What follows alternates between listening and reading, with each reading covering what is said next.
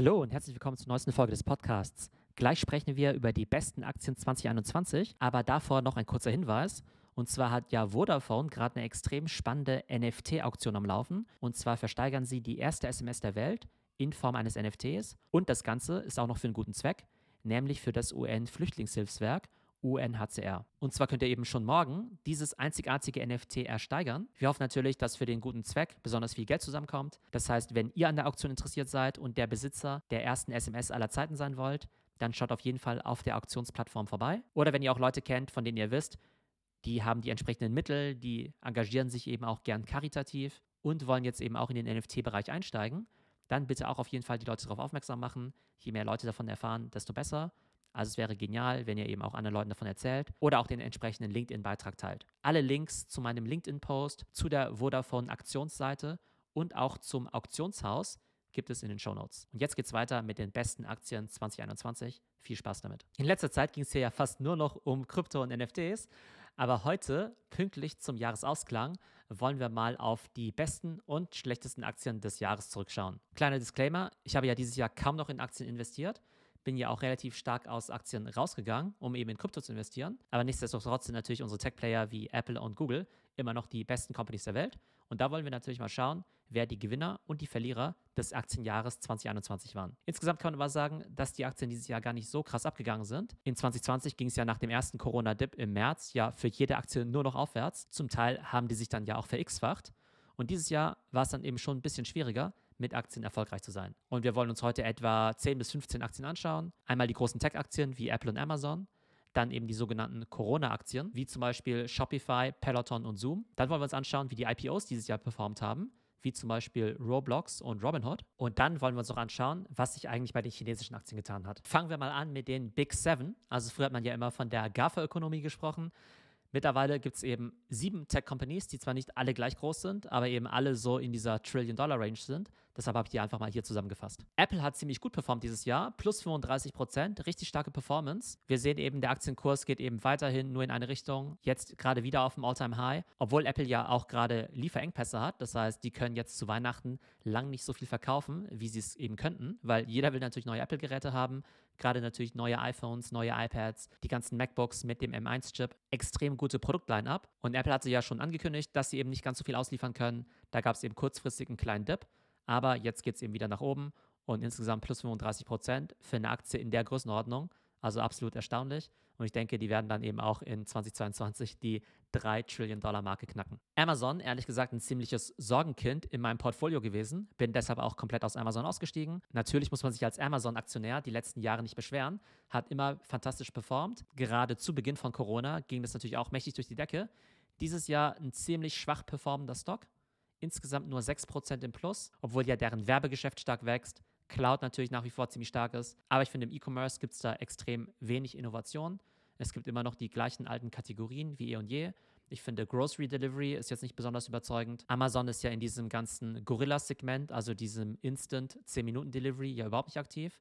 Und selbst wenn es um längere Zeitfenster von zwei bis vier Stunden geht, finde ich zum Beispiel in München Knusper deutlich schneller und auch besser. Und Amazon war für mich ja immer eine ziemlich gute Position. Wie gesagt, immer sehr gut damit gefahren.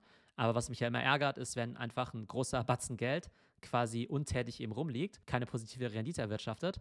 Und deshalb bin ich dieses Jahr bei Amazon ausgestiegen. Aber langfristig natürlich nach wie vor eine der besten Companies der Welt. Microsoft hat auch extrem stark performt dieses Jahr, plus 48 Prozent. Bei Microsoft merkt man eben, dass es eine reine Software-Company ist. Das heißt, die profitieren natürlich von ihrem Cloud-Geschäft, von ihrem ganzen Office, Microsoft Teams. Microsoft ist so gesehen zwar kein Corona-Stock, aber das hilft denen natürlich auch, dass die Leute mehr denn je auf die ganzen Office- und Teams-Produkte angewiesen sind. Noch stärker hätte Microsoft performt, wenn ihre ganzen MA-Pläne durchgegangen wären. Letztes Jahr hätten sie ja fast TikTok gekauft und dieses Jahr waren sie ja nah dran, Discord zu übernehmen für 12 Milliarden. Aber ich glaube, Discord kann eine deutlich größere Nummer werden. Locker 50 bis 100 Milliarden vielleicht sogar. Von daher hatte Microsoft das richtige Näschen, aber konnte den Deal dann am Ende nicht closen. Trotzdem 48% plus in diesem Jahr für die Aktie, starke Performance. Google, auch gigantisch. Google war ja die letzten Jahre eher eine der schwächeren Aktien von eben diesen Big Five. Dieses Jahr 65% im Plus. Hätte ich ehrlich gesagt nicht gedacht, weil ich ja eigentlich immer denke, dass Google gerade im Paid Advertising Bereich so viel Konkurrenz bekommt von Retail Media, wie zum Beispiel Amazon. Aber Google exekutiert weiterhin extrem gut im Paid Search Bereich, im Bereich Google Cloud und natürlich auch YouTube. Und YouTube ist aus meiner Sicht wirklich so das wichtigste Asset von Google, wo man eben noch deutlich mehr rausholen kann. Ich persönlich benutze ja immer YouTube Premium, eine der besten Investitionen überhaupt für 10 Dollar im Monat, weil man dann einfach keine Werbung angucken muss. Aber die allermeisten gucken natürlich Werbung und das Werbegeschäft bei YouTube boomt eben enorm und deshalb auch die Aktie 65% im Plus. Kommen wir jetzt zu Meta oder die Firma, die früher mal als Facebook bekannt war. Plus 20%. Ich denke, ganz solide. Was man natürlich merkt, ist, dass bei Facebook an sich und auch bei Instagram irgendwie die Luft total raus ist. Ne? Facebook hat ja ohnehin mit schwindenden Nutzerzahlen zu kämpfen. Auch Instagram wird aus meiner Sicht immer irrelevanter. Aus meiner Sicht nur noch interessant für Instagram Stories. Und dann haben sie natürlich mit Instagram Reels die TikTok-Kopie. Finde ich jetzt aber eben nicht so überzeugend. Instagram Shopping, lange angekündigt, aber kommt einfach nicht. Und deshalb jetzt eben auch der Pivot, der Turnaround, dass Facebook jetzt eben Meta wird, eben demnächst eine Metaverse Company werden möchte. Ob und wie das gelingt, werden wir in den nächsten Jahren verfolgen. Aber ich glaube, es wird noch eine ganze Weile dauern, bis da eben wirklich überzeugende Virtual oder Augmented Reality Produkte auf den Markt kommen, auch wenn sich Oculus Quest 2 eben schon ganz gut verkauft. Aber mir ist eben nicht ganz klar, wo in den nächsten 12 bis 24 Monaten das Wachstum für Facebook herkommen soll, weil eben Facebook und Instagram stagnieren, weil WhatsApp und Messenger immer noch kein richtiges Geschäftsmodell haben und eben das Metaverse noch ziemlich weit entfernt ist, zumindest für Meta. Kommen wir zu Tesla. Tesla 34% im Plus, richtig starke Performance. In den letzten Monaten haben sie wieder ein bisschen stärker abgegeben. Zwischendurch waren sie ja wirklich auf über 1200 Dollar. Also da waren sie für dieses Jahr eher so 60, 70 Prozent im Plus. So richtig an den Zahlen kann man es auch nicht festmachen. Klar, die verkaufen sich ganz gut. Ich glaube, im September war das Tesla Model 3 sogar der meistverkaufte PKW in ganz Europa. Aber gleichzeitig sind sie ja relativ langsam, was eben Verbesserungen angeht beim Thema Full Self-Driving. Ich glaube auch das Model Y ist relativ spät rausgekommen und der Cybertruck lässt nach wie vor auf sich warten. Aber in meiner Prediction für 2021 habe ich ja auch angekündigt, dass Tesla eine Trillion-Dollar-Company wird und das haben sie dieses Jahr locker geschafft. Und mit plus 34 Prozent auf jeden Fall eine solide Performance. Aber wie gesagt, es waren auch schon mal plus 70 Prozent. Und kommen wir jetzt vielleicht zu einem der besten Stocks in 2021 oder vielleicht sogar der letzten fünf Jahre, nämlich Nvidia. Nvidia kennt nämlich wirklich nur eine Richtung und die geht eben nach oben. Plus 109 Prozent in diesem Jahr. Und auch in den vergangenen Jahren ist sie ja schon gigantisch gelaufen. Und man sieht einfach, dass der Chipmangel auf der Welt total spürbar wird. Alle intensiven Rechenapplikationen heutzutage, entweder Gaming, künstliche Intelligenz oder auch Krypto, brauchen eben starke GPUs, brauchen starke Grafikkarten und davon profitiert natürlich auch ein Nvidia. Deren Grafikkarten sind ständig ausverkauft. Die gibt es dann eben nur auf dem Schwarzmarkt. Ich glaube, der Nvidia-Kurs, der könnte sogar noch deutlich höher liegen, wenn sie eben nicht selbst quasi diese Engpässe hätten. Die könnten wahrscheinlich alles verkaufen, was aus ihren Fabriken rauskommt. Und von daher einfach eine unfassbare Aktie. Und bei Nvidia fragt man sich ja schon seit langem, Mensch, ist eigentlich schon zu spät einzusteigen. Ne? Schon vor zwei Jahren hätte man sagen können, dass sie extrem hoch bewertet sind, beziehungsweise schon stark gestiegen sind. Aber es geht einfach immer weiter. Und Nvidia dieses Jahr unter den großen Top 10 Tech-Aktien mit 100% Wachstum auf jeden Fall mit Abstand der beste Performer. Kommen wir zu den sogenannten Corona-Stocks und die waren ja letztes Jahr logischerweise das große Thema, als eben alles, was in Richtung E-Commerce ging, Work from Home oder Workout from Home, natürlich enorm durch die Decke ging, weil natürlich die Nachfrage sehr groß war nach diesen Produkten und man natürlich auch der Meinung war, dass sich jetzt eben die Welt auch langfristig verändert und diese Companies dann natürlich auch langfristig sehr gut positioniert sind. Leider haben wir jetzt Ende 2021 und ein Ende von Corona ist immer noch nicht in Sicht. Deshalb schauen wir mal, wie die Aktien performt haben. Also Shopify war ja eine der besten Aktien des letzten Jahres. Dieses Jahr auch nur plus 13 Prozent, also relativ mager. Ich denke, viele Händler und Brands haben mittlerweile die Transition in Richtung E-Commerce eben mehr oder weniger erfolgreich vollzogen. Shopify ist dabei natürlich ein großer Player, aber wir sehen eben, das ganz große Wachstum war eben dieses Jahr nicht drin, wobei man sagen muss, dass es eben bis September, Oktober rein für die Aktie gar nicht so schlecht aussah. Die hat eben jetzt in den letzten Monaten wieder ein bisschen nachgegeben. Und jetzt hat Shopify ja angekündigt, dass sie eben auch auf den NFT-Zug aufspringen wollen, dass man also in Zukunft auch über Shopify NFTs rausbringen und verkaufen kann. Und da bin ich mal gespannt, ob das auch für die Zukunft einen Boost geben wird. Für die Aktionäre von Zoom war das ja jetzt überhaupt nicht erfreulich.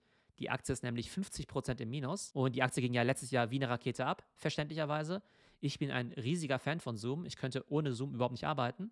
Ein ganz, ganz, ganz fantastisches Produkt. Auf der anderen Seite muss man da auch sagen, dass sie sich nicht so schnell weiterentwickelt haben, wie ich es gerne gesehen hätte.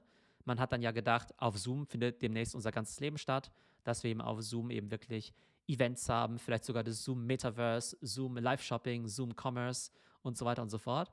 Aus meiner Sicht würde es die Technologie auf jeden Fall hergeben, aber sie haben sich eben erstmal darauf konzentriert, die Core Experience, also die Video-Meetings, gut zu machen. Die machen sie auch extrem gut. viel besser als Microsoft Teams, WebEx oder Google Meet aus meiner Sicht. Aber man muss natürlich auch sagen, dass gerade Corporates extrem auf Microsoft-Produkte schwören, auch wenn die vielleicht schlechter sind. Das heißt, die benutzen weiterhin Teams und Microsoft hat natürlich auch den Vorteil, dass die natürlich die bestehende Kundenbasis haben und dass es dann eben für die Corporate-Kunden deutlich einfacher ist, eben Teams zu implementieren, als jetzt eben Zoom. Also ich denke, Zoom nach wie vor exzellentes Produkt, hat sich aber eben nicht so stark weiterentwickelt von den Features her, wie man sich das hätte erwarten können. Es gibt eben viel Wettbewerb und deshalb glaube ich, dass der Rückgang des Aktienkurses eben nichts damit zu tun hat, dass es keine gute Company ist, sondern dass einfach die riesigen Erwartungen aus dem letzten Jahr noch nicht erfüllt worden sind. Aber vielleicht kommt das ja noch in Zukunft. Auch für Aktionäre von Peloton, letztes Jahr natürlich auch einer der absoluten Höhenflieger in der Aktienperformance. Und ich glaube, bei Peloton ist es ein bisschen analog wie bei Zoom. Die waren natürlich in der Pole Position, um jetzt eben in dieser neuen Welt extrem stark aufzutreten, haben ein extrem starkes Core-Produkt, wie eben das Fahrrad oder auch das Treadmill, haben sich dann aber auch nicht so schnell weiterentwickelt. Die hatten eine ganze Zeit lang eben auch Lieferprobleme. Das heißt, Leute wollten unbedingt einen Peloton haben, mussten aber zum Teil monatelang darauf warten. Und auch die Einführung von neuen Produkten, wie zum Beispiel dem Tread, dem Treadmill, lief in Deutschland relativ langsam. Und es kamen jetzt eben keine neuen Produkte hinzu, wie zum Beispiel ein Rudergerät. Und das heißt, da merkt man einfach, dass eine Hardware-Company wie Peloton eben nicht ganz so schnell skalieren kann wie eine Software-Company und vielleicht dementsprechend auch gerechtfertigt, wenn es eben von der Bewertung erstmal ein Stück weit runtergeht, weil man das Wachstum selbst bei hoher Nachfrage eben nicht einfach herzaubern kann. Ebenfalls ein sehr unspektakuläres Jahr hatte eben Netflix. Netflix 10% im Plus dieses Jahr und die wachsen einfach nicht mehr so stark wie in den vergangenen Jahren. Und ich muss auch sagen, dass der Content eben auch nicht so dolle ist. Ich bin ja Netflix-Abonnent seit Jahren, werde es wahrscheinlich auch die nächsten zehn Jahre bleiben. Aber ehrlich gesagt, so richtig viel angucken tue ich mir da eigentlich nichts. Und ich würde sagen, Netflix-Content, viel Masse, nicht so viel Klasse. Und da bin ich eben auch gespannt, wo das Wachstum herkommen soll in Zukunft. Die können natürlich jetzt immer die Preise anheben, aber die Frage ist eben, wie viele neue Abonnenten kommen jetzt tatsächlich noch hinzu. Für Disney-Aktionäre jetzt auch kein super Jahr, minus 14 Prozent. Die Aktie war ja letztes Jahr erstaunlich gut, obwohl ja Disney eigentlich eine super hart getroffene Company war, was Corona angeht, wegen geschlossener Themeparks, keine Kreuzfahrten mehr und natürlich kein Kino. Das letzte Jahr wurde ja total gerettet durch Disney Plus was sich ja total positiv entwickelt hat und eben viel schneller und ja viel schneller die Abonnentenziele erreicht hat, als ursprünglich angenommen. Aber dieses Jahr war es dann natürlich so, dass Corona eben leider nicht vorbei ist. Dementsprechend das ganze Kinogeschäft, die Kreuzfahrten und auch die Themeparks natürlich bei weitem nicht wieder zurückgekommen sind. Und auch das Wachstum bei Disney Plus hat sich ein bisschen verlangsamt, was eben auch damit zu tun hat, dass nicht ganz so viel Content nachkommt. Also minus 14 Prozent, eher eine schwächere Performance für die Disney-Aktie. Dann haben wir noch zwei E-Commerce-Aktien im Portfolio, nämlich Zalando minus 23 Prozent. Die sind ja auch letztes Jahr durch die Decke gegangen, natürlich wegen Corona. Dieses Jahr konnten sie das Ganze eben nicht bestätigen. HelloFresh war letztes Jahr auch einer der riesigen Gewinner. Dieses Jahr noch ganz solide mit plus 13 Prozent. In den letzten Wochen ging es wieder ein bisschen runter. Aber ihr merkt schon, dass diese ganzen Corona-Aktien entweder ziemlich stark im Minus sind, wie eben Peloton und Zoom, oder eben nur ganz leichte Gewinne haben, wie jetzt eben HelloFresh. Kommen wir zu den großen IPOs dieses Jahres. Und zwar hatten wir einmal Roblox und die sind mit 47% im Plus. Echt eine sehr starke Performance und denen hilft natürlich auch dieses ganze Metaverse-Narrativ, dass sich jetzt eben alles in digitale, virtuelle Welten verlagern wird. Auch wenn Roblox natürlich jetzt kein Metaverse in dem Sinne ist, weil es natürlich eine Company ist. Das ist jetzt ja kein Web 3, sondern Web 2. Aber trotzdem kann man natürlich ganz klar sehen, dass Roblox eine extrem starke Infrastruktur hat für alles, was jetzt in Richtung Metaverse kommen wird. Dementsprechend auch eine ziemlich starke Performance seit dem IPO Anfang des Jahres. Die Fintech-IPOs, die liefen dieses Jahr nicht ganz so gut. Und da hatten wir einmal Coinbase mit minus 26 Prozent und Robinhood sogar mit minus 45 Prozent. Das hört sich erstmal komisch an, weil ja die ganze Welt in Aktien, in Krypto und so weiter investiert und sowohl Coinbase als auch Robinhood natürlich an den Gebühren partizipieren. Man muss aber ganz klar sagen, dass eben auch Robinhood extrem stark abhängig ist von diesen ganzen Meme-Coins und den ganzen Meme-Stocks. Das heißt, Meme-Stocks wie GameStop und AMC oder eben Meme-Coins wie eben Dogecoin oder auch Shiba Inu Coin. Und da ist natürlich extrem viel Volatilität drin. Und wenn davon dann einfach weniger getradet wird, eben auch zu geringeren Preisen, dann sind natürlich auch die Fees geringer. Und dementsprechend kann man eben auch sehen, dass in den letzten Monaten sowohl Coinbase als auch Robinhood ziemlich stark nachgelassen haben. Gerade bei Coinbase hätte man sich erwarten können, dass die eigentlich eine sehr gute Risikodiversifikation sind innerhalb des Kryptosegments. Also anstatt allein auf Bitcoin oder Ethereum zu setzen, würde man ja eigentlich fast eine Art Index abbilden, weil eben über Coinbase die meisten Kryptowährungen getradet werden können. Und wenn jetzt meinetwegen dann Sandbox durch die Decke geht, dann würde ja eben indirekt auch Coinbase davon profitieren. Aber man sieht eben, das hat dieses Jahr nicht besonders gut performt. Man hätte einfach in ganz normale Kryptos anlegen können. Und deshalb bin ich auch so ein bisschen skeptisch, was sogenannte Kryptofonds angeht, nämlich eben Kryptofonds, die nicht direkt in Krypto investieren, sondern in Kryptoaktien, wie eben auch Coinbase oder Robinhood. Zumindest dieses Jahr haben eben die Aktien nicht gut performt und dementsprechend glaube ich, dass auch ein Kryptofonds der eben hauptsächlich solche Aktien im Portfolio hat, jetzt eben auch nicht so dolle performen würde. Und eine weitere Fintech-Aktie, die zwar dieses Jahr kein IPO hatte, sondern schon seit mehreren Jahren am Start ist, ist eben Square. Und Square ja auf jeden Fall auch einer der Superstars der letzten Jahre. Dieses Jahr eher schwächer, 30% im Minus. Ich war ja auch relativ lange Square-Aktionär, aber eben auch da in den letzten Monaten eben ausgestiegen, was aber weniger was mit Square selbst zu tun hatte, sondern eher am generellen Shift hin in Richtung Krypto. Und zu guter Letzt schauen wir uns eben noch China an. In China war ich ja auch in der Vergangenheit stark investiert, vor allem eben auch in Companies wie Tencent und Alibaba. Tencent dieses Jahr 25% im Minus, Alibaba sogar 53%. Insgesamt kann man im chinesischen Markt sagen, dass sich da eben viel getan hat. Es gibt relativ starke Regulierung. Der chinesische Staat möchte eben nicht, dass diese großen Player so viel Macht haben wie in der Vergangenheit. Das macht es denen natürlich ein bisschen schwerer, ihre Marktmacht durchzusetzen. Zum Beispiel soll es ja auch ein Limit geben für Videospiele. Das ist natürlich für so eine Company wie Tencent eben nicht so prima.